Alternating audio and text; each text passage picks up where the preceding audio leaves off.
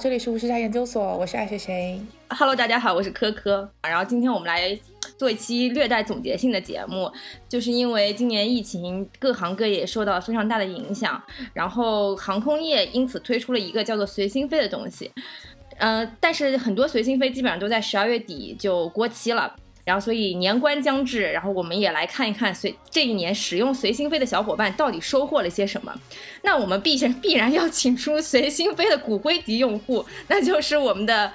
高健同学，就是我们电台就是元元老级嘉宾高健同学，来，高健同学跟大家打个招呼吧。Hello，Hello，Hello，大家好，我是高健。这个高健同学之前来上我们节目的时候，还是一个在做旅游创业达人，现在好像就是最近身份也发生了一些转变。我不知道是因为疫情的影响，还是本来就是职业生涯规划就是这样的转变呢？呃，主要还是疫情吧。你说旅游业对 吧？遇到疫情还能干嘛呢？那，趁趁早转行吧。难道还要陪着这个疫情熬过三年五年嘛？是吧？所以就是 对，后来呃，就是团队还在，然后呃，公司还在，然后就做了不同的东西。呃，其实呃也是跟之前的略呃略微有关吧。就是之前做文旅的时候做过一些文创周边嘛，现在就把其中的一个文创周边当做主营业务来卖了。嗯，所以就变成个卖货公司，可以这样理解。这个我们可以先。呃，先打个伏笔，然后稍后我们可以讲这个事情。然后我们先讲回这个随心飞啊，对，为什么说我们高总是随心飞的骨灰级用户呢？因为我感觉高总每周都在用随心飞。那个，要不然我们先请高总简单介绍一下自己随心飞的战况和相关数据到底是什么样的。好的，我现在正在打开那个东航 APP 在检查。呃，首首先那个随心飞，呃，随心飞其实是东航的一个名词嘛，对吧？最早是东航推出的，所以我最早是买了那个东航的周末随心飞，但我后来其实又买了好多，我后来又买了东航的周呃那个早晚随行飞，后来又买了那个海航的随心飞，嗯，然后呃，所以一共买了三套，就花了还挺多钱的。那最早的话就是周末随行飞嘛，我先看了一下周末随心飞，呃，因为再过十天就要过期了，一共是飞了二十三次，然后。花了两万四千八百九十块钱，但我其实今天还有一个航班要飞，就是我待会儿会从上海回北京。哦，不对不对，这个买的是海航的，对的，所以东航的应该就到此为止了。呃，周末随行飞就是二十三次两万五，然后有个早晚随行飞，我看早晚随行飞飞了多少？飞了十次，花了九千一。啊，还有一个海航的，海航的其实我海航的因为出了才没多久嘛。呃，但是海航的随心飞真的非常好用，我已经飞了很多次了。我买了海航之后，东航的两张票就像是废了，就基本没有飞过东航。嗯，我看，我看看，我看看。所以刚刚高总说花了，其实就是这个价值，这个飞机票的价值是这么多，但其实你是不用出一分钱的，对吧？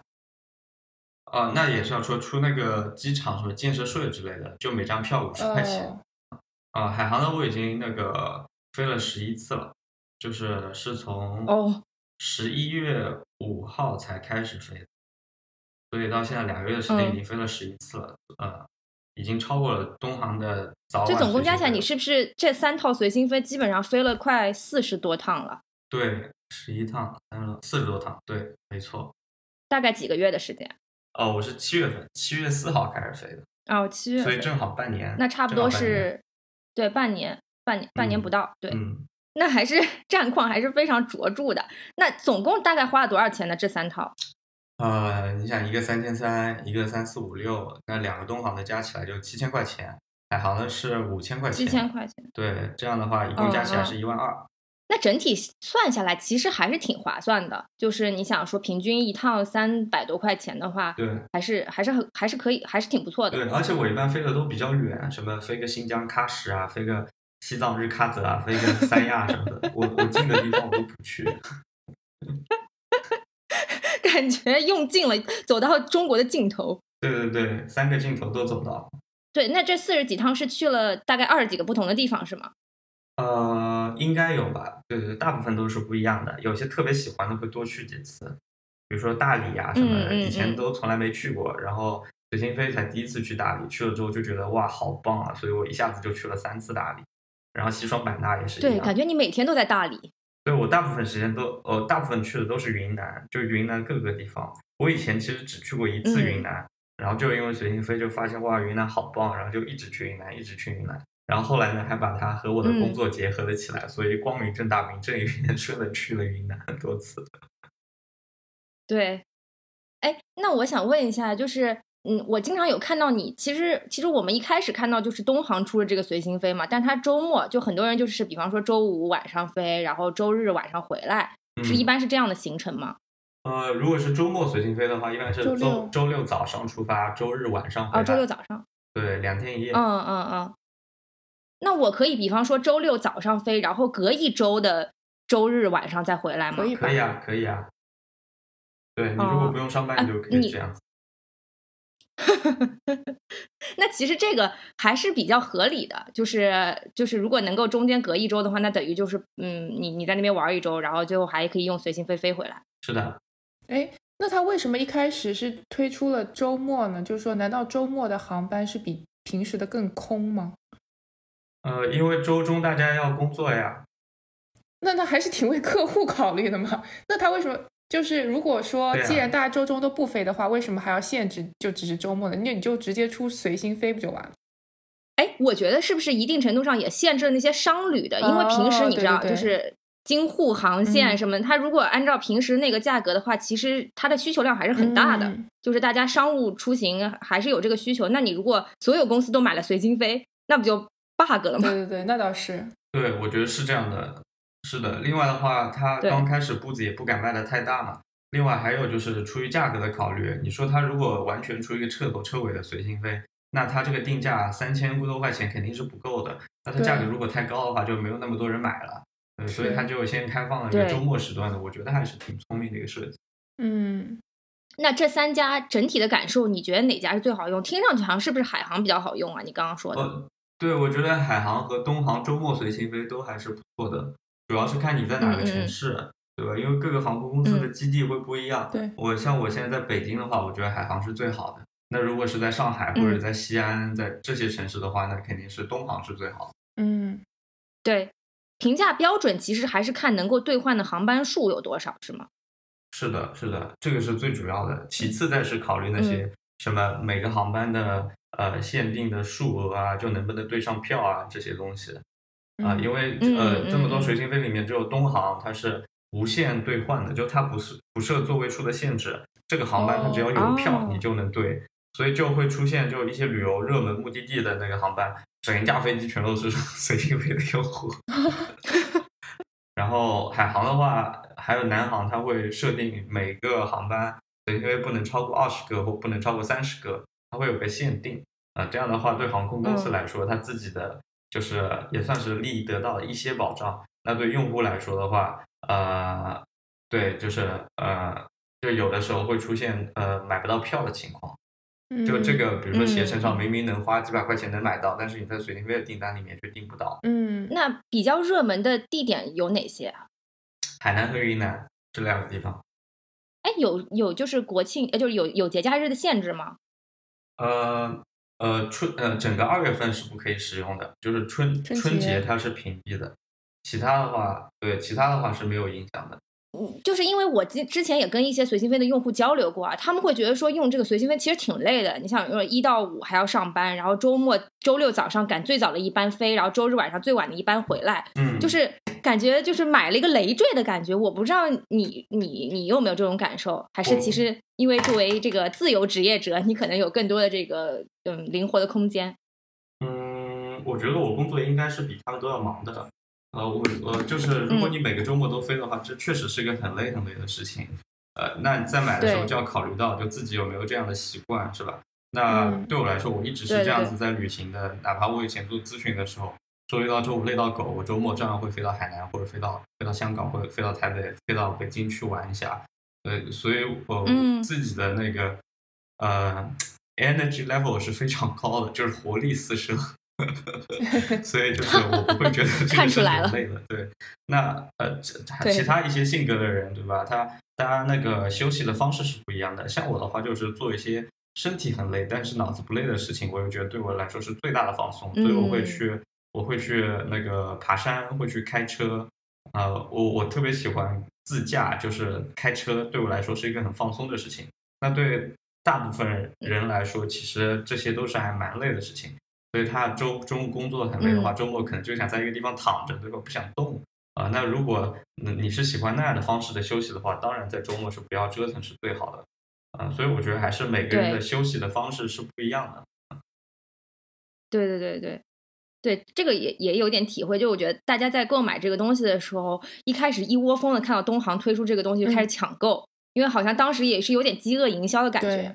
然后后来大家发现变成了一个累赘，就是一心想要薅航空公司的羊毛，然后但是发现自己又没有这个体力，然后所以就其实其实反而被航空公司反薅了羊毛。对，我觉得呃最早买这个的时候也不要冲着薅羊毛这个事情来买吧，像我最早。呃，其实是冲着那个回回家来买的，因为我当时看了一下，才三千多块钱吧，对吧？然后我我家在 杭州，然后人在北京，我就草草一算，我二零二零年下半年只要回三趟家就回本了。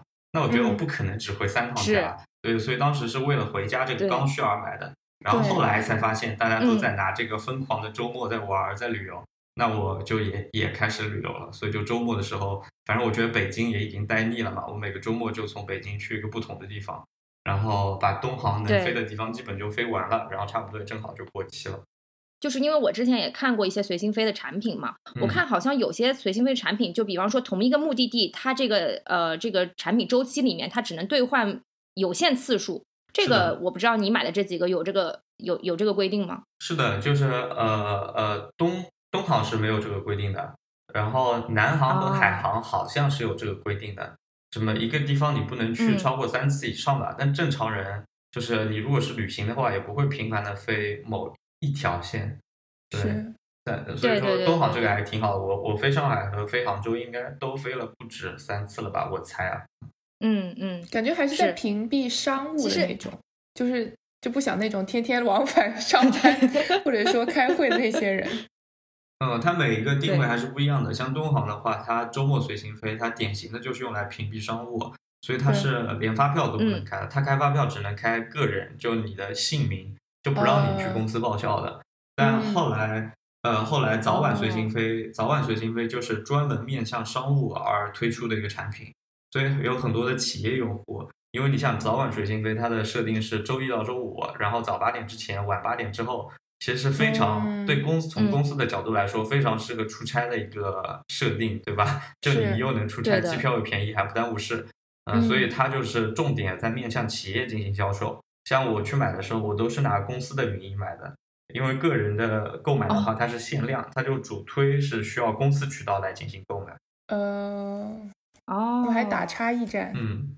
对，呃，然后就打不同的群体嘛，然后正好把它这些冷门时段的全都给卖掉了，对吧？像北京、上海这个航线是呃全中国最赚钱的一条航线，然后主要是东航在飞，是的，它它它是不会把它最核心的就周，比如周一早上或者是周五晚上这种全价票的时段拿出来开放给随心飞的，所以他是把周末啊，这因为这种商务航线在周末都是超级空、超级空。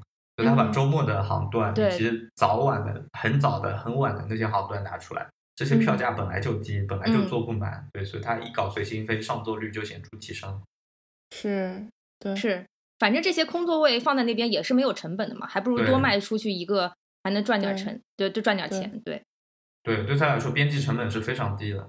对对对，那那高总既然飞了四十多趟，那对于随心飞的整体评价是怎么样的？我觉得非常好呀，我觉得这是一个 非常难得的机会，我觉得非常真的非常难得。就是有些地方，我觉得我是一辈子都不会去的，如果没有随心飞的话，嗯，因为对吧？因为我以前喜欢旅行，我都是在国外旅行的，然后有好多地方呢，我是向往了非常久非常久，但真的太贵了，就从来没去过。就比如说云南啊，比如说敦煌，比如说新疆这些地方。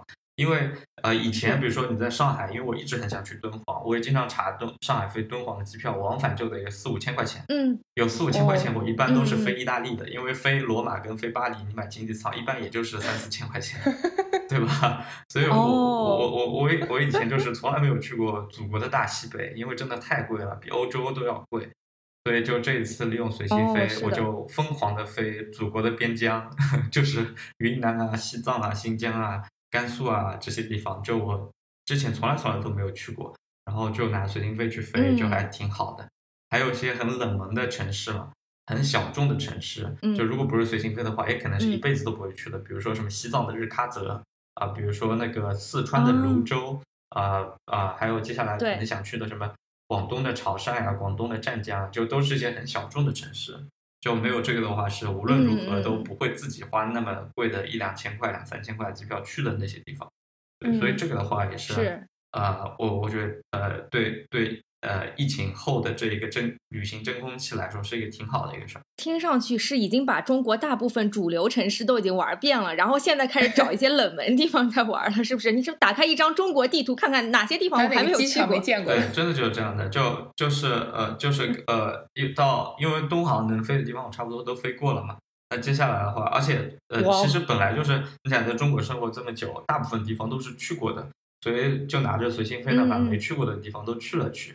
然后再接下来呢，就是根据航线来看呢，就是比如说海航，它真的有很多很多很奇怪的小城市，就都没有听说过，对吧？那这些城市呢，也不是什么著名的旅游城市，你要去玩三四天，肯定就玩玩玩不了那么久，那就很适合周末的时候随便飞到一个小城市，然后随便逛一逛，看看，第二天回来，这样子还蛮棒的。对，嗯，海航有特别多这样的地方。你是会提前规划吗？还是比方说快到周末了，然后我打开手机，或者是呃，就是忽然临时起意，然后打开手机看一下有哪个地点没有去过，然后就立刻订一张票？哦，随心飞是它其实不随心的，它是得提前五天左右预定，所以一般比如说你周末的票的话，要在这个周一订，然后你要退的话，你得在周二退。所以一般都是每个周一都会开始做规划，就赶紧说，哎，今天十二点晚上十二点之前必须得订一订票，然后看什么地方好玩，然后就马上把它定了。简单的做一做攻略，但是就玩一两天的话，也不会做太多的攻略，就可能在那个周六早上在机场等飞机的时候才开始做攻略。那这么多地点当中，有没有什么比较嗯印象深刻的，或者可以跟我们分享一下的？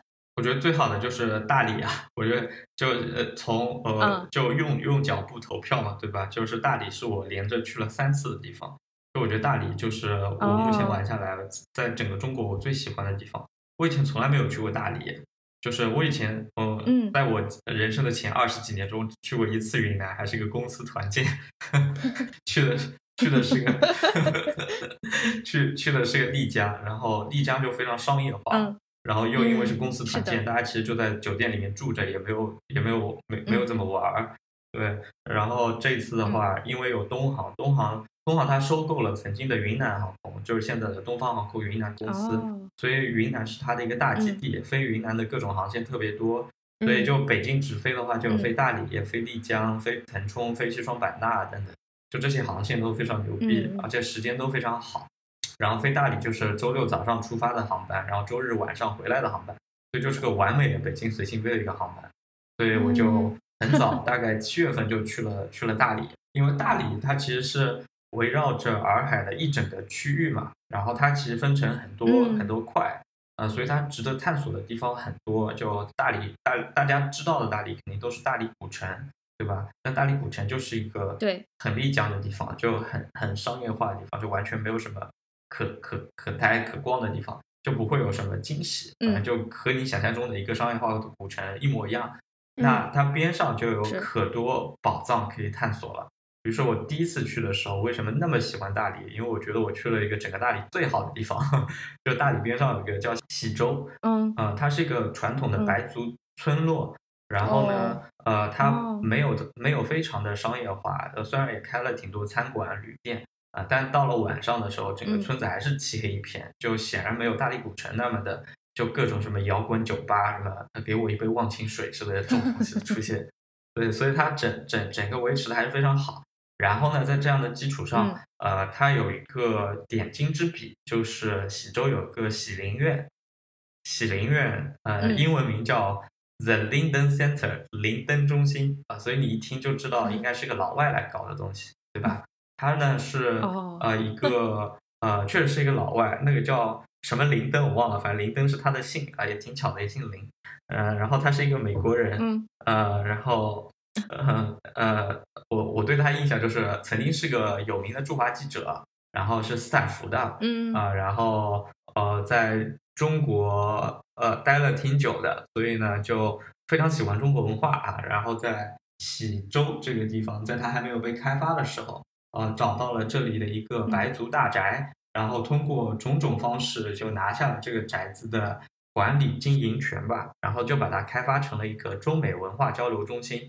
那里面呢，呃，基本的功能就会首先有住宿啊，然后有餐饮，然后呃，然后呢，它又是个文化中心嘛，所以会举办很多的文化教育活动啊，经常会有呃，比如说呃，那个呃，在中国的各种美国学校啊，我还有那个美国的一些学校，那些学生会到这边来进行那个文化体验啊，所以他会把白族文化，然后呃那个。中国云南的当地的文化这些东西组织成各种课程和体验，在他的灵灯中心里面进行教授。那同时呢，它又是一个非常好的乡乡村酒店，就是呃贵也挺贵的，大概啊平均也得一千块钱一晚上吧。啊，所以就是也做成了一个非常高品质的民宿和餐厅。嗯，所以我我我特别特别喜欢那个地方，就把一些非常朴素、非常古朴的这样的。呃，白族的其实是说白就破房子吧，修的特别的精致啊，让大家 重新就是把这个视野回归到这个当地文化上，呃，让两者特呃让现代化生活方式和传统的啊白族文化非常非常好的融合在了一起。然后我印象深刻的是，我第一次去那儿的时候，呃，我呃他每天下午他的店长啊也是一个白族小伙子，是会带着大家参观这个宅子的。这个宅子是一个国家级的文物保护单位，所以它其实就是一座博物馆。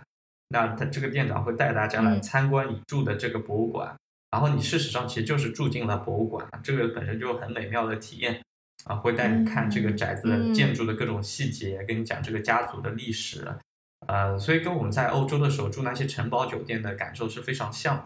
然后呢，我就逛着逛着，我发现这个宅子宅子里还有一个人在参观，是一个来自杭州的互联网大佬，网易的丁磊，所以就觉得。世世界世界好巧，然后在那个宅子门口还抓着丁磊大哥合了个影，然后亮出了我们网易云音乐的露天博物馆的专辑封面。对，这个其实就是一种新型旅游方式的出现，对吧？就是跟以往我们所理解的这种传统的境内游，其实就有很大的区别了。这种可能更注重文化体验和当地生活的融入。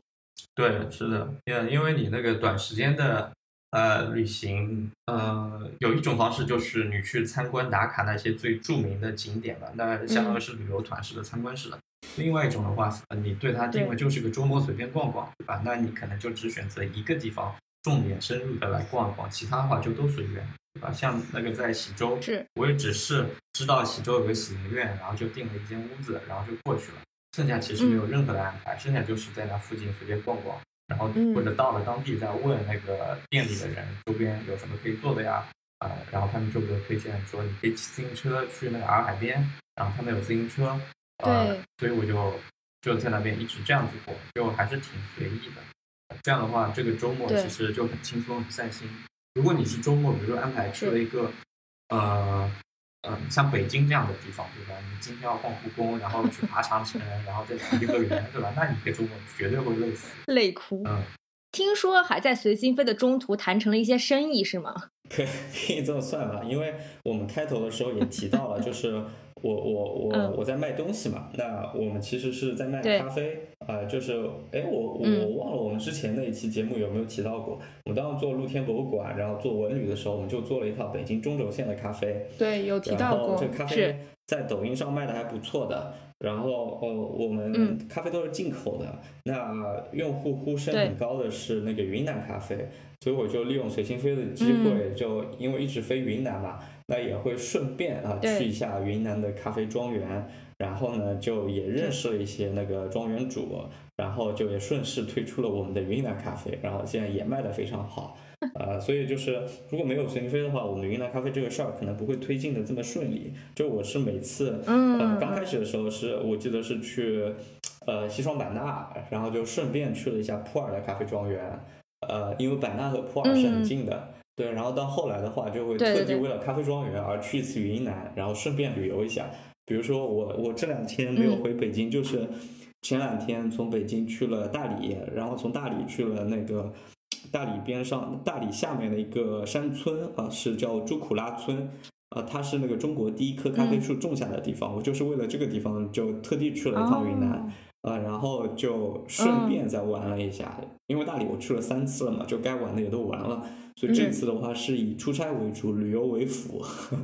我因为我之前也其实嗯。基本上没有听说过什么国内的咖啡嘛，然后直到我看那部电影叫什么一点就到家，就彭昱畅他们演的那个电影，对，然后就是讲那个云南咖啡，特别是普洱咖啡这个事情。然后我不知道就是云南咖啡的它的这个就质地啊，或者它的这个这个到底怎么样？风味，它的这个品质，对它品质到底怎么样？对，呃呃，不是世界顶级，但是也还不错，就大大概是比如说中上游的一个水平。呃，因为呃呃，我觉得咖啡还是由那个气候和品种两个东西来决定了它的口口口感口味嘛。那确实，我我比如呃，以我的标准啊，我我可能会喜欢比较花果香的那种咖啡。所以像什么呃中美洲的呀、非洲的咖啡啊，我都觉得非常棒啊。就呃，大家比较听听的比较多的一个呃咖啡是那个什么巴拿马的翡翠庄园的瑰夏。大家听过龟下这种吗？啊，这种就是目前精品咖啡里面名气比较大的一种豆子，呃，那个是比较合我口味的，就是花果香非常的浓郁。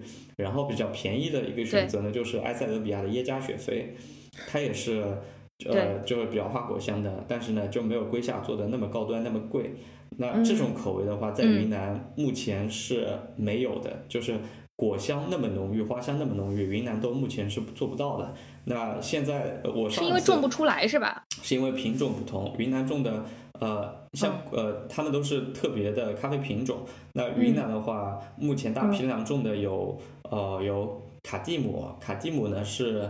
呃，最早雀巢公司引进中国的、引进云南的一个品种，呃，这个就是为了大规模的商业化生产而准备的，所以它就是不容易得病，呃，好养活，但是品质呢就没有那么的高。啊，然后云南当地还有一个很古老的品种铁皮卡，铁皮卡呢就是，呃，反正也没有龟夏他们喝出来那么的美妙吧。也就是这两年啊，有了精品咖啡的意识，云南的某一些庄园开始引进像龟夏、耶加雪菲这些。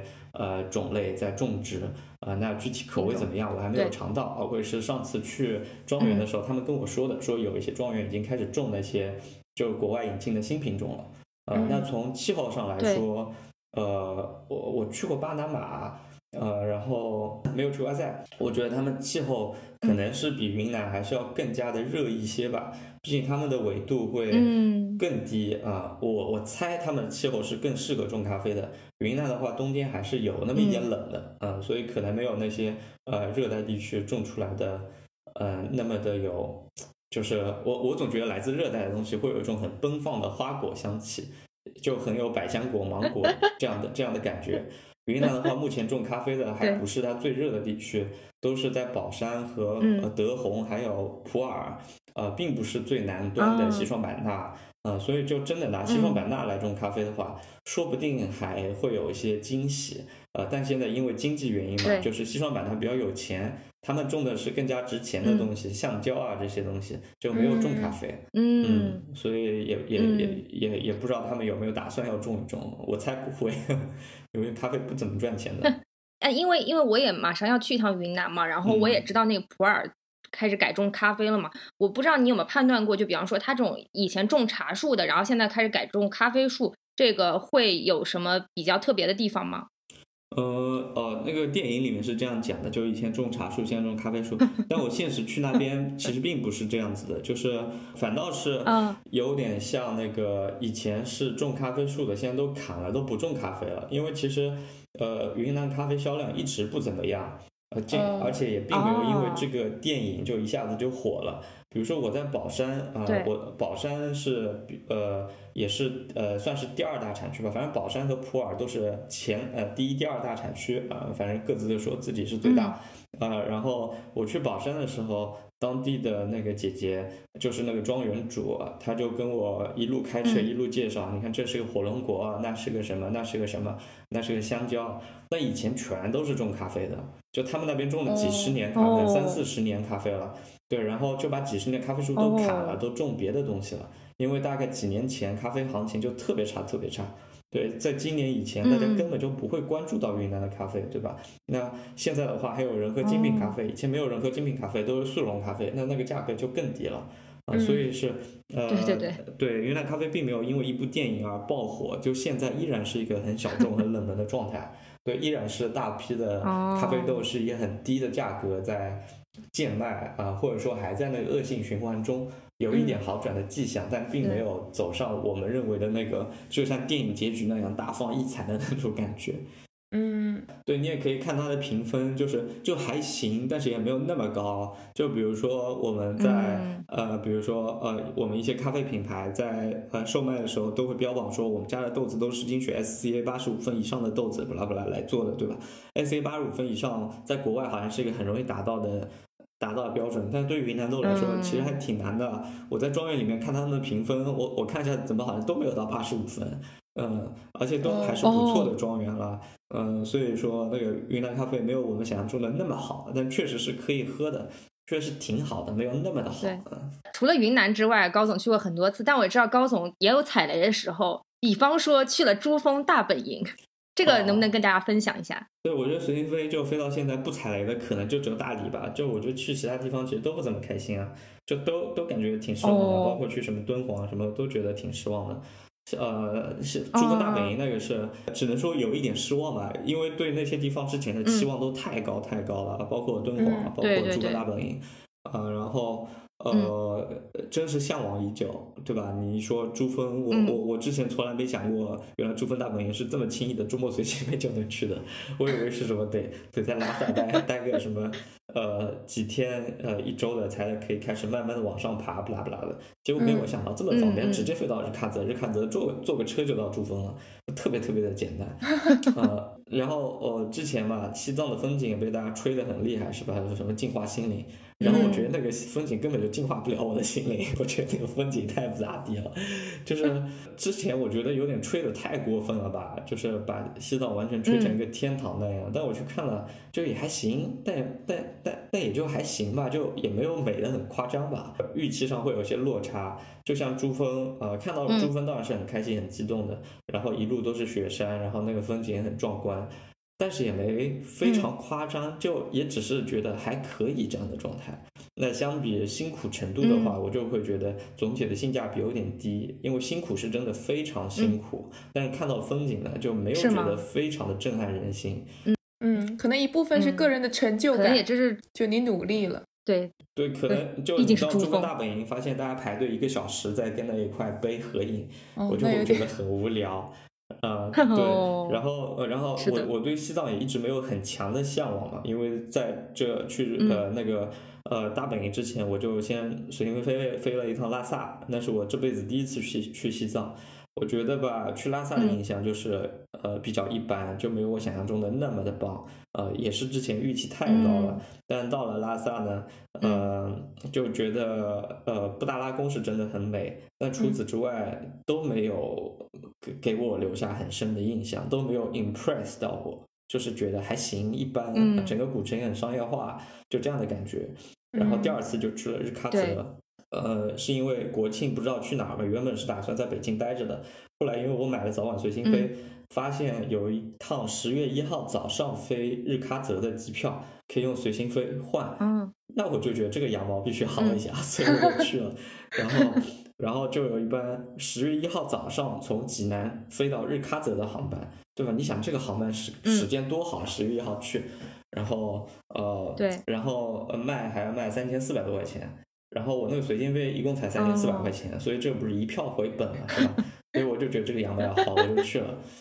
嗯，然后就飞到日喀则之后休息了一天，过渡一下高原反应，然后又那个呃参加了一个当地报的那种团嘛，就珠峰两日游的那种团，然后给送到珠峰上去了。然后半路呢，我还我还私自擅自脱团，因为我们旅游团这些都是住在大本营的山下的，就是那个山下的农民的家里。那我到了大本营之后，我发现其实大本营也是可以住的，所以我就偷偷摸摸的留了下来，我就住在了大本营那个地方。住在了上面的那个大本营的藏民的家里，嗯，然后我觉得那个晚上确实体验也特别的美妙，然后看到晚上的珠峰也很奇妙，那确实真的是头疼了一晚上，然后完全没有睡着，对着神呃那个神圣的珠峰呕吐，对，因为缺氧，然后我去了三次西藏都没有吸过一口氧的，就是我觉得状态还不错，就一直撑着撑着。但是到了晚上确实是睡不着，头痛。白天倒是没有什么反应。哦。对，所以总体的体验就是非常累，非常辛苦，身体很不舒服。看到风景呢，也就还行，就是就所以就会觉得不值得。我想说，随心飞其实还算帮忙，因为你想，如果你是花了全价机票去的，那你心里应该更不痛快。对啊，对啊，对啊，一般直飞日喀则还蛮贵的嘛，一般你自己飞都得往返，你个五六千块钱就没了，对吧？那如果是这样子到了拉萨，到了日喀则，那得有多生气啊，真的。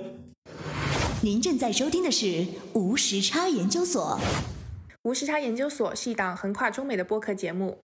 我们希望通过播客带你去看更大的世界。如果你喜欢我们，欢迎在喜马拉雅、网易云音乐、苹果 Podcast、Spotify、Google Play 搜索并订阅无时差研究所。也欢迎在苹果 Podcast 给我们留下五星好评。那是不是就是新疆稍微好一点？你你是不是也去了新疆？对，我去了新疆喀什，在疫情之前去的，我觉得特别棒。新疆和大理还有版纳，应该是我随心飞飞的最开心的三个地方。然后后来又去了，呃，什么卖香梨的那个地方叫什么库尔勒啊？对对对，库尔勒，我又去了库尔勒。那喀什的话，我就觉得很棒呀。喀什喀什古城很棒，然后天气很棒，然后那个古城吧，呃，就是西部的那种。特色的古建筑叫做高台民居，就是它的整一个古城是建在一个高台上的，高高抬起的，啊，然后整一座城市都在里面，总体保持了原始的风貌，在里面逛着就很有那个。呃，很 local 的感觉，很沉浸入当地文化的那种感觉。对。然后呢，喀什有个夜市，喀什的夜市和西双版纳夜市，在我心中是目前并列中国的第一。他们夜市真的太好了，就太好吃了，就是吃的东西太多了，所以那一整个夜市可能就一两公里长，它是长长的一条街，然后就沿着那个街，啊，这个吃一点，那个吃一点，然后最好呢几个朋友一起。然后大家分着吃，然后逛着，然后又有水果，对吧？又有各种肉，然后做的各种奇怪的你没见过的吃的东西，这样子就会逛得特别开心。而且呢，吃的还贼便宜，水果特别特别便宜，又非常好吃，所以这样的这种小确幸就会让这一趟旅途非常的愉快，对吧？就是你你可能对它预期比较低，你说我买个三块钱一斤的葡萄，四块钱一斤的葡萄能买到个啥呀？但一吃肯定比你在北京吃三十块钱的葡萄还要好吃，像这种小小这种小小的羊毛，小小的幸福就会很开心。对比之下，就觉得在西藏旅游真的是苦大仇深，嗯，就是就是跟。正常的饭菜都没得吃，对，这样相比之下，就新疆就非常愉快。它那边文化跟我们内地确实差异也比较大嘛，所以在那边旅游就是，呃，就像是到了一个中亚国家啊，因为它的文化真的跟我们非常不一样，建筑也很不一样，所以在那边旅游呢，就很多人都说有一种去摩洛哥的感觉。啊，因为在建筑风格上、艺术风格上，他们确实跟西亚会比较接近嘛，所以就是在现在你无法出国的情况下，去一些这样的地方，能够感受到一些独特的西域风情，所以新疆我还是蛮推荐的啊。然后呃，去新疆的话，国航和南航，对，南航是有直飞的，对，南航是有直飞的，所以就是有很多南航随心飞的用户过去。那我因为是东航，所以我是在西安转机，相当于飞了两趟才到的。喀什是中国的最西端了，所以就这一次也算是打卡了中国的最西端。然后最南端的话也去了三亚，然后西南的话去了腾冲，呃，所以也是去了挺多边疆地区的。然后新疆另一个地方就是库尔勒，库尔勒和库车我也去了，呃，但是我就觉得一般，就没有喀什那么棒，就可能在。啊，因为我们把它分为文化和自然的话，呃，文化肯定是喀什古城是最棒的，它的古城保存下来了，然后有各种吃的，对吧？啊，旅游设施也很好，住的地方也很好。你看我还拍那种网红照片。对，在库尔勒的话，呃，库尔勒和库车的话，主要是看自然风光，然后那自然风光吧，我觉得也就那样，啊，就是没有觉得特别好。啊，所以，嗯，所以，所以，所以后来那一趟去库尔勒跟库车的就觉得一般般。我还去了那个号称最牛的什么胡杨林，但是看了之后就直呼坑爹。我我我是跟那个北京的朋友一起去的，然后他们一直问我说：“你去过香山吗？你去过奥森吗？香山现在就是这个样子。”好吧，对，其实刚刚高总也讲到一个问题，就是。因为疫情的原因，把境内游其实重新拉回了大家视野。然后我们发现，其实国内还是有不少地方可以去一去的。但是，这个去完之后，可能大多数的时候还是比较失望的。那是不是跟中国的这个旅游业其实还有很多问题需要解决有关？就这个整整体的这个情况到底是怎么样的？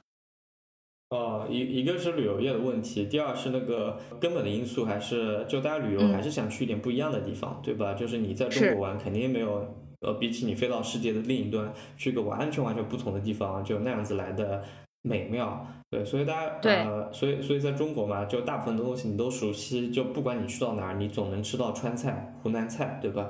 这样的话都会其实是会给你的旅游那个减分的。啊，所以呃，我你看我旅游体验最棒的几个地方，呃，一个是喀什，一个是大理、西双版纳，都是跟我们平时在北京、上海的生活很不一样的地方。你能看到很独特的当地的民族文化特色，这样子的话就会有一种在旅行的感觉。不然，比如说去个三亚这样的地方，或者去一个什么，你去个上海，对吧？你去个杭州，嗯，你可能就觉得只是。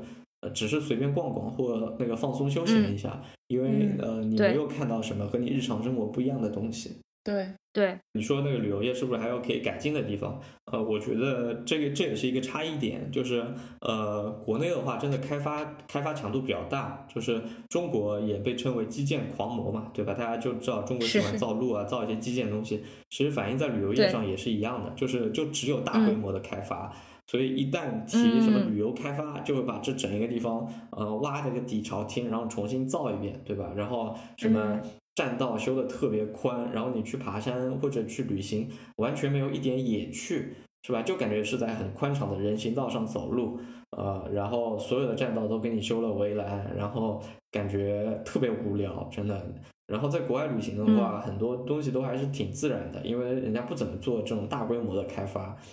比如说，同样是在在呃在呃爬爬山嘛，那中国爬山可能就典型的是，第一会修个索道，让你坐索道一两百块钱，然后到上面呢 又是修了各种哦栈道，对吧？修的特别平整，啊，就就好像是在那边逛公园一样，没有什么意思。那国外爬山，我就觉得就要原生态很多，那真正的是沉浸在自然中旅行，嗯，对，我在这边爬山都真的是在爬，手脚并用那种。对，是的，是的，这样就比较有趣嘛。嗯，所以国国外的话，人口密度没有那么高，他们的景点没有那么多人去，所以他们也没有办法做这样的大规模的旅游开发。但也是这样的方式，保持了它更加呃景景色更加原始本真的一面。我觉得这几年其他的方面也有一些改善，就是好像现在出去也不会遇到特别多那种很坑爹的那种情况了。我记得以前，比方说什么你跟团出去游呃旅游，然后导游会特地带你去一个就是专门买卖东西的地方，然后你不买还跟你吵架什么东西之类的。现在就是因为大家更多选择自由行嘛，然后也有自己的更多的这个自主权和选择权。然后整体好像这方面的东西是有所改善的，我不知道你有没有感觉。首先，那个自由行比例有上升，但是团队游、抱团游还是占到了很大的一块。对大众来说，就是从人数上占大头的，一定还是那些参团的人。嗯，你刚刚说到这种坑爹的这种事情改变，也确实是有很强的改善的。这其实是因为政府的大力介入。呃，就比如说，呃，西双版纳以前呢，大家是可能是不敢去夜市吃东西的啊，因为宰客啊什么特别厉害。对吧？然后在那个青岛，青岛大家不敢吃海鲜，这个大家也听说了吧？是吧？然后呢？对对对对对，海南不敢吃海鲜也有。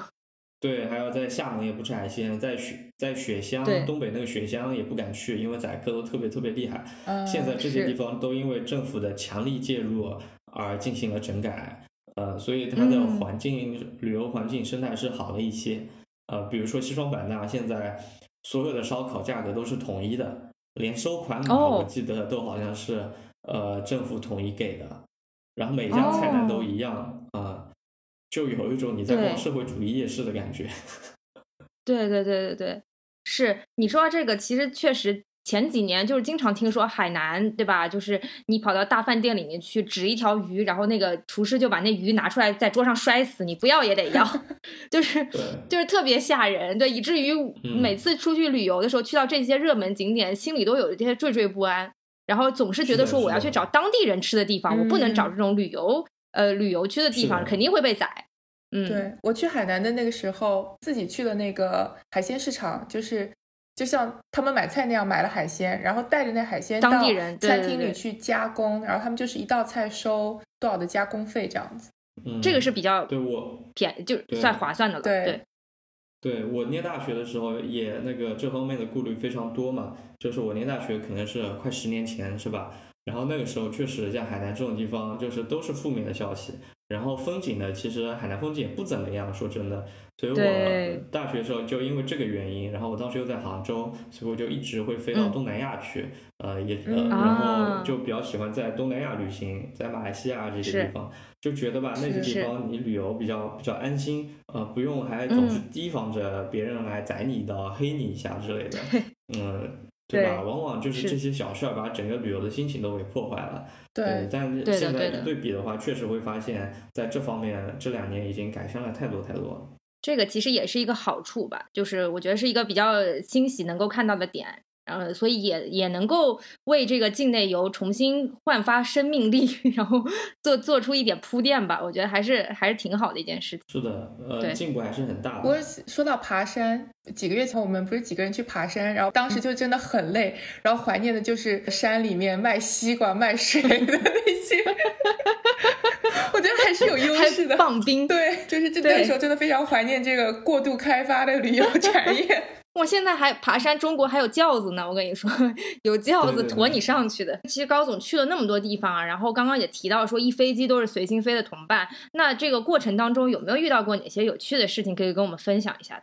我还认识挺多西安人的，因为那个东航，东航呃早年也是收购西北航空。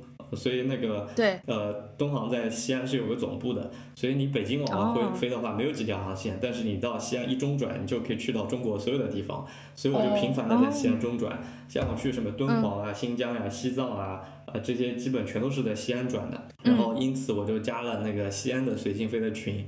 然后我在路 呃我在西北旅行的话，认识的所有的驴友基本全都是西安人。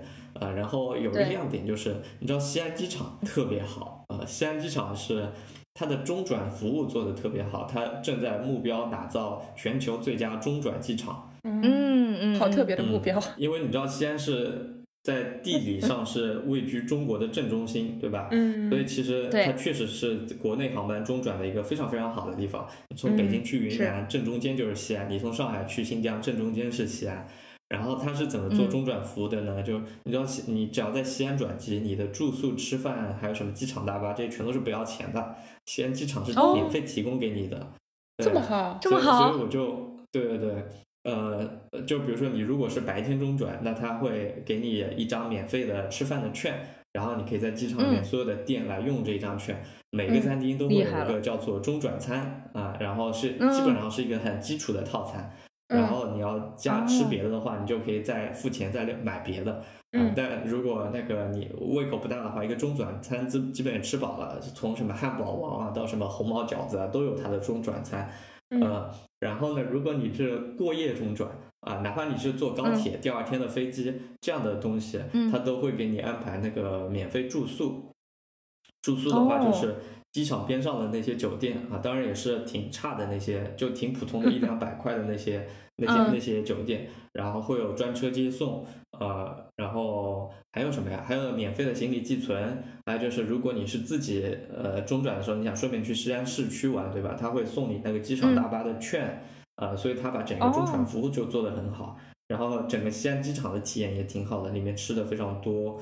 呃，然后整个机场也挺新的，呃，所以我对西安机场的印象特别好。哎，这个倒是挺特别的。嗯，所以机建费还是五十块吗？感觉很亏钱啊。对对，还是五十块。然后它呃。它它那个其实呃，比如说住宿这种是有高中低端不同选择的，最低端的就是免费住宿嘛，那你就直接嗯直接过去。那如果你想住的好一点，你可以住它机场那个五星级的酒店，什么民航大酒店啊什么的，都是特别好的酒店。呃，但是那个呢，它就会给你一个折扣价啊，所以我觉得它考虑的还是蛮周到。嗯，哇，这这个其实挺厉害的。如果他这这种服务都比较完善的话，其实大家还挺愿意在西安中转。是的，是的，我就去了一次两次之后，我后来就频繁的去中转，因为那个体验真的还挺好的。如果你不赶时间的话，对吧？呃，就甚至是就比如说你如果是呃什么中间只停留三四个小时的那种红眼航班中转的话，它西安机场到处都是那种睡眠舱。然后他也会给你发那个发那个券，你就不用去机睡呃酒店睡了，你直接去那个睡眠舱里面就去呃睡个两个小时三个小时，就也挺好的，而且是有什么呃洗澡的都有的。然后你在机场想运动的话，像那个那个酒店里面是有什么游泳池、健身房这些都是有的，这么全面，还蛮高级，太厉害。对，所以好多机场现在都去那个西安机场学习，就是如何打造 那个呃，就是全球最佳中转服务。对，因为呃，西安它是一个西部机场集团，所以是西安、兰州、西宁三个机场都是有这种免费中转服务的。但西安机场最大啊，所以它是做的最好，它是同一个集团运营的。学到了一点新的知识，真的，以后可以去体验看看。呃，还有其实昆明机场也在学习这个东西，也在做中转服务。但是不同的是，昆明机场的中转服务不是由机场提供的，是由航空公司提供的。所以目前是东航在给大家提供这个昆明的什么免费住宿啊、免费餐饮啊这些中转服务。因为云南都是山区嘛，所以这个短途航班非常多，所以去云南的大部分地方其实都是在昆明中转下再继续飞飞一个什么呃什么德宏啊这对什么西双版纳这种地方，对吧？那呃，它相对来说没有呃西安机场做的那么完善啊，但是也在也在学习在进步吧。对，云南还是有这个优势的，因为云南好像它的高铁并没有特别完善，基本上都是飞机飞的比较多，是吧？每个城市基本上好像都有个机场。对，因为云南是全都是山地嘛，没有办法修高铁。其实刚刚说了很多啊，就是随心飞今年的这个情况，然后我们也可以探讨一下随心飞这个商业价值和它的可持续性到底是什么。因为我们看到说，其实十二月底之前，随心飞就基本上就过期了嘛，上第一批的随心飞基本上就过期了。后来也有很多航空公司陆续推出了很多各式各样的随心飞的产品。那其实，嗯，我我理解，我个人理解，就是在航空业一开始这种可能比较低迷的情况下的时候，随心飞确实一定程度上缓解了这个现金流的问题。因为航空业或者整个旅游业，就是跟我们之前我们之前聊过一期那个。酒店业的实际情况其实是相类似的，就是今天这个飞机如果没有人飞，那这个这个位置如果空着，那这个价格就是损失掉的，这个成本就是就是付出的，然后或者是它就它这个都就是浪费在那里的，所以它其实有一个商业的本质，就是它需要很快的能够回流它的这个现金流。这个你们觉得这个商业模式究竟有没有可持续性？因为看上去好像航空公司整体都是在亏钱的，其实还是挺赚钱的呀。就是你想，呃呃，我的我我飞了这么多次，我这个票平均下来每张是三四百块钱嘛，对吧？这些淡季的航班，这个航班呃票价本来就没几块钱，本来也就两三百、三四百的，对吧？像那个什么西双版纳飞杭州这样的航班，你自己去买也就两百多块钱就能买到了。因为现在就是个旅游淡季，春节之前的冬天就是个旅游的大淡季，可能就只有十月份是一个旅游旺季，之外全都是淡季。淡季机票本来就不贵。嗯，所以它其实没有打折多少钱，而且它来了一个团购，对他来说就是个薄利多销，对吧？你本来正常人谁飞那么多次呀？啊，他一下子对就是我觉得还是赚了更多的钱的。另外，你还要我想到它的那个营销和那个品牌的价值，就通过这一次多了很多的他们的品牌曝光，对吧？嗯，有那么多所谓的旅行达人都开始那个免费的给他们做宣传啊，疯狂的给航空公司、给旅游景点做各种广告。对，所以我觉得总的算下来，它其实是没有亏的。但日后可不可持续呢？我觉得，呃，说不定真的会长期有这种东西，因为航空公司你仔细算算账，就会发现挺划算的。它可能会出各种变相的随心飞，对吧？就呃。因为只要账算得过来，它就可以一直这样子做下去。比如说周末随心飞这个东西，我就觉得可以永远的保留，对吧？这个这个想法很好呀，让大家周末的时候呃出去玩一下啊，然后呢就飞飞两趟，就养成了大家的这个新的需求。但这一次就是我也听到一些有意思的市场观察，是西安的朋友跟我说的。他说这个随心飞在北京、上海这么热闹，其实在西安一点都不热门，因为大家根本花不起这个钱。你是不是觉得很意外？虽然我们也不是特别的有钱，呃，但其实你有本科学历，对吧？你有着月薪过万的收入，就已经是非常厉害的一群人了。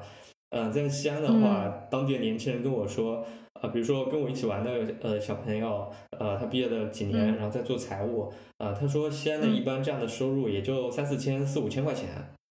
对吧？你你想，如果是这样的一个收入水平，你周末要出去飞，你两趟，你至少也得花个每趟五十的机建费，你得花个酒店，对吧？你得花个交通费，对对对对，算起来大几百块钱就没了。其实对一个收入三四千、四五千的人来说，是支撑不起这样的开销的。嗯，对，嗯。嗯，所以他说那个随心飞在西安并不热门。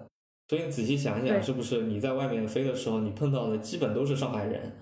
就是我我在哪我碰到的全都是上海人啊，因为确实上海人收入会比较高，然后东航的航线又多，我就没没有怎么见过其他地方的人，啊，还偶尔呢会见那个四川人，四川人呢虽然收入不高，但是他们也也房价低嘛，所以他们可支配收入比较高，他们的消费意识一直就很强，对，所以在外面就觉得那个上海人和四川人会比较多，就呃没有见过什么，你看，呃。西安人对吧？西安人口也多，航线也多，对吧？东航大基地，你没从来不会见到西安人，然后也不怎么会见到，比如说昆明人吧，对吧？你说昆明往外飞的航班多那么多，但云南人收入确实也低嘛，对，所以呃，随心飞看似很热闹，其实也只是一个小圈子里面的比较嗨的一件事情而已。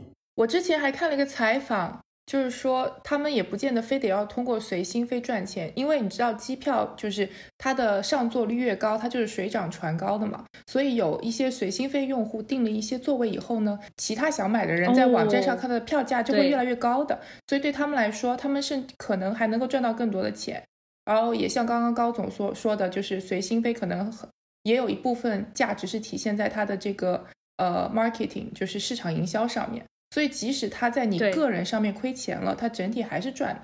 对，而且一定程度上，他是把这群人圈在了他这个产品里面，就是我就只能用你的产品了，然后只能用你这个航空公司了。对，其实也是一个对，就是也是一个 loyalty 的那种，说就是也是一个 loyalty 的考虑吧。嗯，对。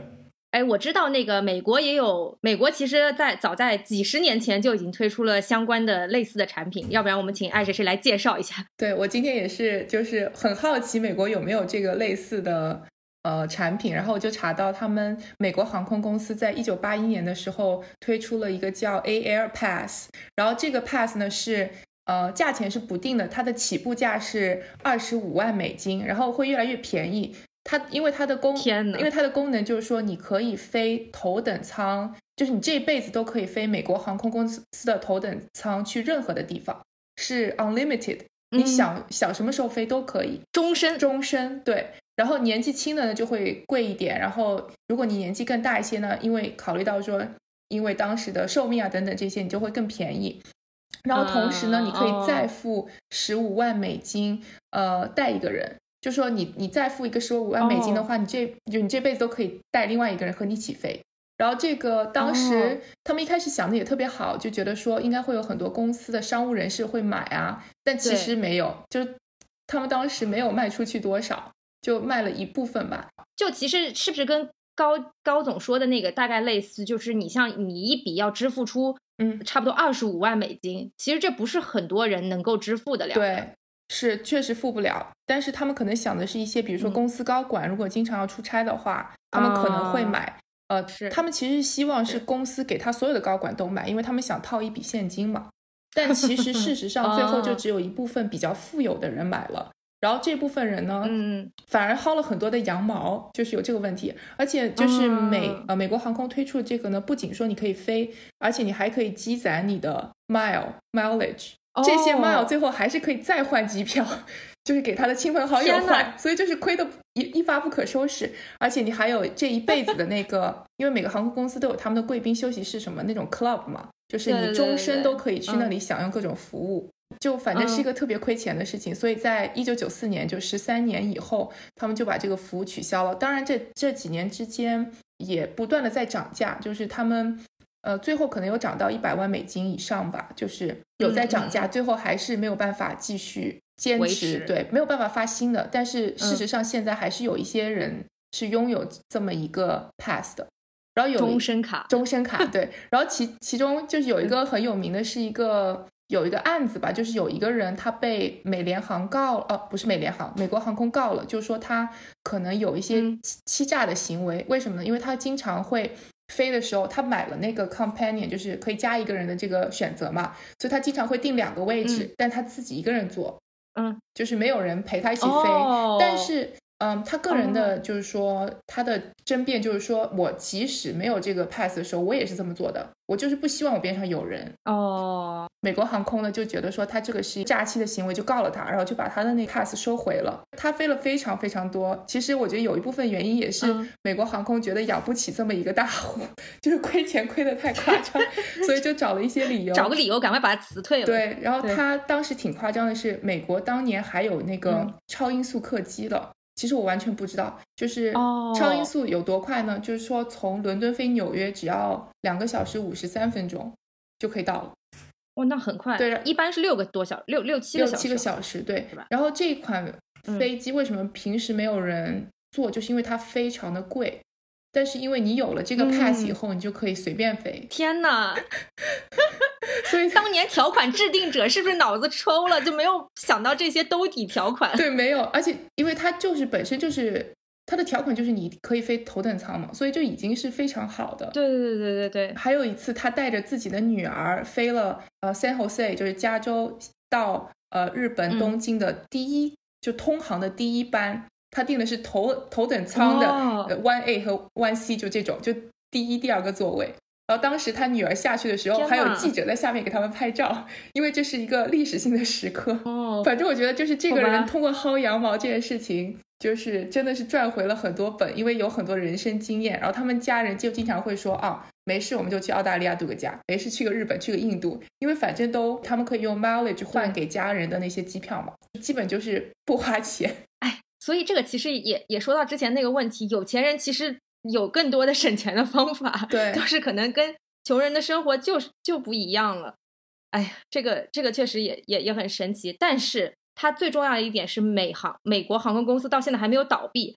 因为因为刚之前爱谁谁跟我说这件事情的时候，忽然想起来，我妈曾经办过一个健身房的终身卡，就号称是终身卡，但是健身房两两年之后就已经卷铺盖走人了，再也投诉无门。所以我就想说，这个这个办终身卡之前，大家还要三思，就是要看看这个平台它的可持续性到底有多少，不要被终身卡三个字冲昏了头脑。对，要认准那些大的可信的品牌。不过这倒是很神奇，现在这个卡是不是还是可以使用的？就是如果你你当年还有这个的话，你有的话你就是可以用。如果你没有被美美国航空告的话，你没有被收回的话，你还是可以用的。就是如果你用的比较节制的话，我相信你还是可以用的。可能他们每年有一些 KPI，就是要告几个人把这卡收回，然后才能够 才能够节约一点成本。这个是那个之前的嘛？那疫情期间，就美国旅游业或者美国航空业有没有什么自救的方法？美国。航空业就是很惨啊！我看了一下那个达美的 Q 三的财报，他们就是嗯，一个叫同比还是环比啊？就是 Q 三对去年的 Q 三的话，呃，那就同比，同比就是他们的那个利哎 revenue 就是掉了八十 percent，下降了百分之八十，对，非常非常夸张。然后乘客是少了百分之八十三，就是呃，基本上是挺惨的，到现在也没有回来吧？其实刚刚秋天的时候回来了一点。但是因为现在冬天了嘛，然后因为疫情又有反复，所以基本上整个航空业是嗯很惨的。然后之前那个什么《华盛顿邮报》出来就是说，美国的航空业可能要到二零二四年才有可能恢复。嗯，天呐，我我这里有一个数据，就是今年嗯这个九月份的时候，中国民航统计局统计的数据是。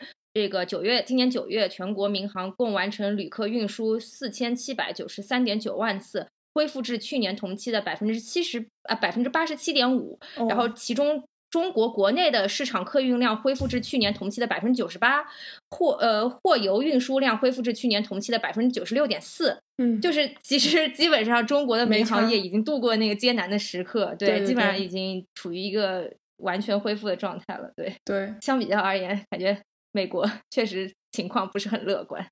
我觉得中国民航业，就就中国旅游业，包括交通运输业的恢复，并没有我们想象的乐观。他说的这个应该都是那个运输量，啊，但如果你从市场规模上来说，大家应该都是亏的挺严重的，因为成本都在显著的上升，对吧？你现在要做消毒呀，做各种防疫措施，你的成本都在增加。另外呢，其实你打折打得非常厉害，对吧？现在的票价你跟去年同期比，我估计都只有一半都不到的价格。对，所以就是呃，从比如说从前旅游业从业人员的角度来看，我对旅游市场还是比较不看好的。就是我觉得呃恢复恢复的会没有那么的快，对，所以你在一个总的盘子变小的情况下，在里面做事情还是会非常的艰难。是是是是，嗯。但其实国庆这种黄金周的时间，其实也看到了一个比较大的爆发，而且即将到来的春节，我看了一下，就是海南和就是热门南方城市的酒店，我感觉所有的酒店和这个就是就是相关的这个旅游业的公司都在摩拳擦掌，准备狠狠捞一笔的感觉。我觉得很很可能是跟那个呃稳定大家的信心有关的一些宣传，呃，因为我觉得就从自己的观察来看。嗯，我今年去了那么多的地方，包括国庆节，我一直在那边玩，人真的非常少，就完全不是呃一个像大理古城这样量级的旅游地区该有的一个人流量啊，包括我自己去订酒店啊，然后我我我自己在街上逛，都能感受得到它那个价格都在往下掉啊，所以我觉得这个恢复没有那么那么的理想。然后过年期间的东西我还没有开始查啊，但是。呃呃呃呃，海南的酒店，反正那个包括版纳酒店，每年过年的时候都是一个天价。那现在它贵，你也得把它跟过去年前年的价格来进行一个对比。嗯，我觉得呢，应该是不会那么快就恢复到一个疫情之前的水平，可能确实是需要几年的时间，因为疫情对大家生活方式的影响以及对大家心理状态的影响太大了。但另外一个层面上说，因为以前每年春节其实还有境外游这个选项嘛。所以其实也一定程度上造成了一部分人的分流。那其实其实现在就是境外游也游不起来，所以其实好像大家如果如果有这个意愿出游的话，就是这些热门景点还是会首先考虑的。对对对，可能肯定只能选择三亚跟版纳两个地方了。就三亚和版纳应该就是今年春节期间全世界最热门的旅游景点。爆了，对，是。对。那爱谁谁是不是？最最近也要出去去到这个美国境内的一个热门旅游景点。对我也不能出国，倒不是因为疫情，主要是因为我的那个签证过期了，所以我只能在美国里美国境内玩。然后又就想说选一个暖和一点的地方嘛，就除了肯定不会去那个佛罗里达，因为那边疫情比较严重，我感觉。然后本来就想着去波多黎各或者是夏威夷，然后正好有很多小伙伴都去了夏威夷。然后我就决定也要去一下夏威夷，但是呃要提前三三天之内去检测，然后把那个结果上传到夏威夷的官网，然后你才可以飞，不然的话你就要那个隔离十四天嘛，那就挺惨的，你就花十四天的酒店钱，然后在酒店我十四天都没待满，我就又上飞机回纽约了。美国国内确实感觉没有什么人要出去玩，因为现在不是马上放假了，就会跟同事啊朋友就说聊你们去哪儿啊什么的，大部分人都没有任何安排。都会在家里这样子啊，然后也是因为美国人的大大本营佛罗里达疫情严重是吧？因为美国人不是最喜欢 去佛罗里达吗？我其实很久没有关注了，但疫情刚爆发那段时间挺严重的。然后可能我觉得，呃，南方就是不像纽约控制的这么严格吧，就大家都比较自觉一些，所以就没有考虑要去佛罗里达。说实话，然后可能他们有开的一些设施啊，也不是很多。最近据说是，嗯。就是 cancel 就取消你订的机票的人比订新机票的人更多，就大家都都在疯狂的 cancel。美国的航空公司最近比较好的一点就是说，你改签不收钱，以前都要收两百美金之类的。因为疫情的关系，所以他也能够理解说，啊，你不能去了，要取消这样子。因为夏威夷是不是管控还是比较严格的？就因为算就是远离美国大陆的一个岛嘛，所以你们要做这个核酸检测。呃，夏威夷毕竟离那个美国大陆这么远，万一如果说有爆发的情况的话，什么医疗啊那些供应都跟不上，对，感觉会比较难吧？对，所以我能够理解他们，呃，控制的比较严一些，然后也反而我也会比较放心去那里玩，不然的话，即使我到那里，我也不敢说在人流比较密集地方去海边啊什么的。对，双刃剑嘛，就是有让我苦恼的地方，但也同时让我比较安心一些。对，而且我看我很多朋友最近都在夏威夷避难，是吗？就是感觉都在夏威夷工作了，就是 work work from 呃，就是 work from Hawaii。对，最后我们想聊一个问题啊，就是我们高总之前也多次透露了他最近的一些动态和变化，然后包括他这个随心飞这个玩了这么多趟，其实听上去高总过着一个跟我们完全不一样的生活。那么我们想问，你现在这个是人生状态是否满意？是不是过上了我们大多数人都羡慕的人生呢？我其实那个周末在外面飞之外，其他时间跟你们也差不多啊。我也是那个每周五天在工作嘛，然后办公室还在北京，然后每天工作也很辛苦。大概早上的话。十点十一点开始工作，但晚上的话可能要一点两点才结束，就其实没有比以前就正常上班的要轻松，可能还会更加辛苦一些。只是说现在周末找到了一个放松和那个压力的出口吧，啊，所以就哦对，平时大家不会发工作朋友圈了，对吧？所以只有周末去玩的时候发朋友圈，所以会感觉那个一直是在一个旅行的状态。之前我跟爱谁谁一直在感慨。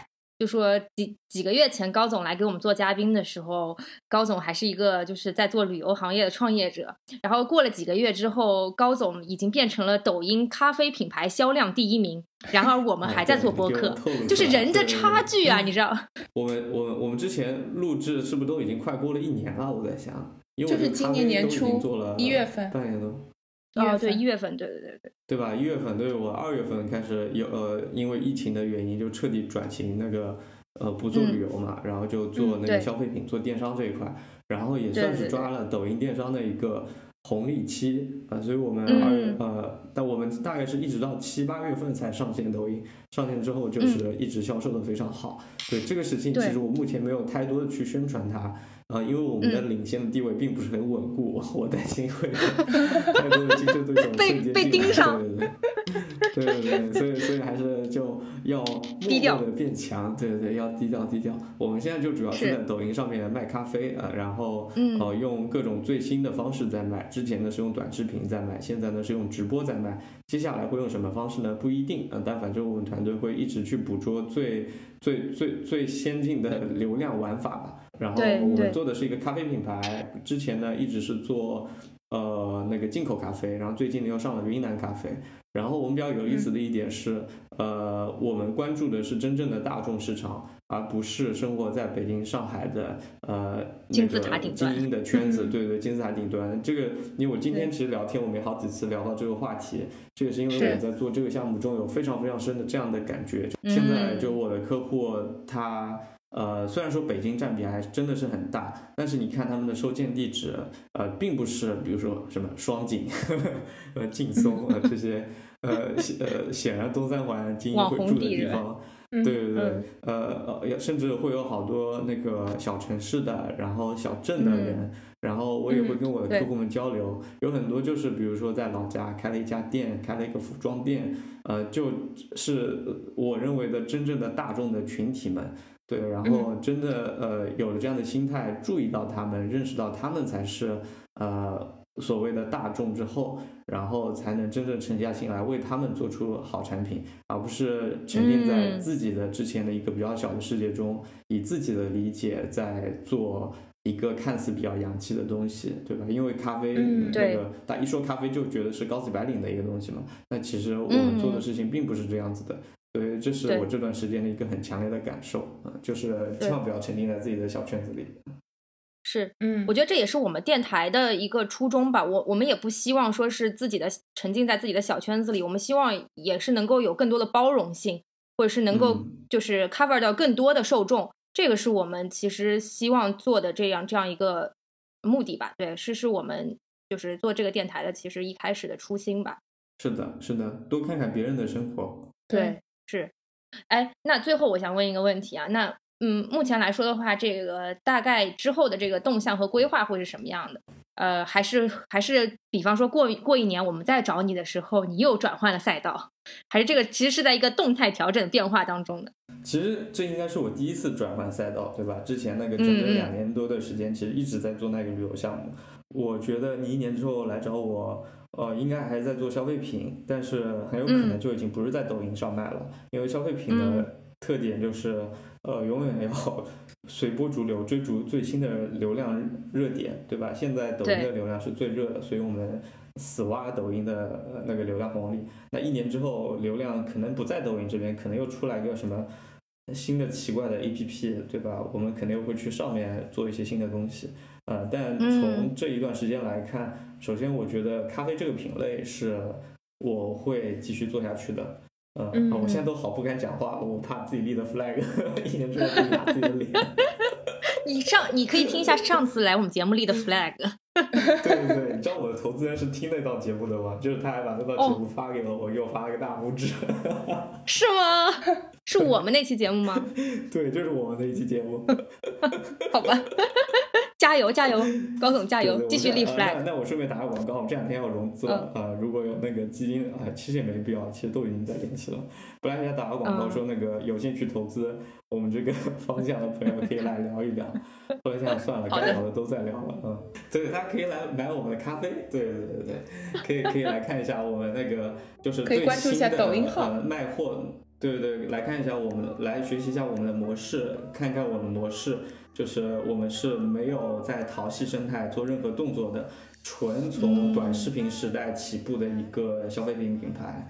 对，所以可能跟大家以前看到的一个品牌的诞生是完全不一样的，甚至我们品牌看上去都会特别的奇怪。对，如果大家对这个视频时代的新消费感兴趣的话，可以来看一看我们的抖音号，嗯就叫。就叫 Trip 咖啡，就 Trip Coffee，之前做的不叫 Trip 吗？T R E P，现在的话就。我每次都嫌弃它这个名字特别土，就感觉普通话没有讲讲标准一样。趣普咖啡。对，但是我觉得这个名字特别好，嗯，趣普，有趣的趣，朴实的朴，这也是我们品牌的定位，有趣而朴实。因为我们是做黑咖啡的，所以大家可以搜在抖音上搜“趣补咖啡”就可以看到我们做的东西了。呃，对，然后那个就是关于高总这次随心飞的一些旅行的，就是更多的情况。如果大家想听旅行秘闻的话，那可以去关注一下这个露天博物馆的节目。对对对对，今天非常感谢高总和我们一起回顾了一下，就是二零二零年最重要的一个旅行业的。这个产品叫做随心飞，然后高总作为它的深度体验用户，其实也呃也对这这个产品本身有很多的这个。感触，然后或者也借助这个产品去看了祖国的大好河山，然后我们也其实也讨论了一些旅游业，然后包括航空业的整体现状，啊，希望这期节目能带给大家更多的思考吧，然后也让大家大致了解了这样一个新新出现的产品，呃，然后也希望大家能够借此机会也有机会能够发掘更多国内好玩儿，然后好好好玩好吃，呃，特色旅游的地方，对，嗯。好的，祝大家都度过一个开心的圣诞元旦。对对对对对对，我们这期应该差不多元旦的时候播。好，差不多对啊，祝大家元旦快乐。对，不是 祝大家元旦快乐。对，好，非常感谢，谢谢高总。那那这期节目就到这里啦，谢谢，拜拜。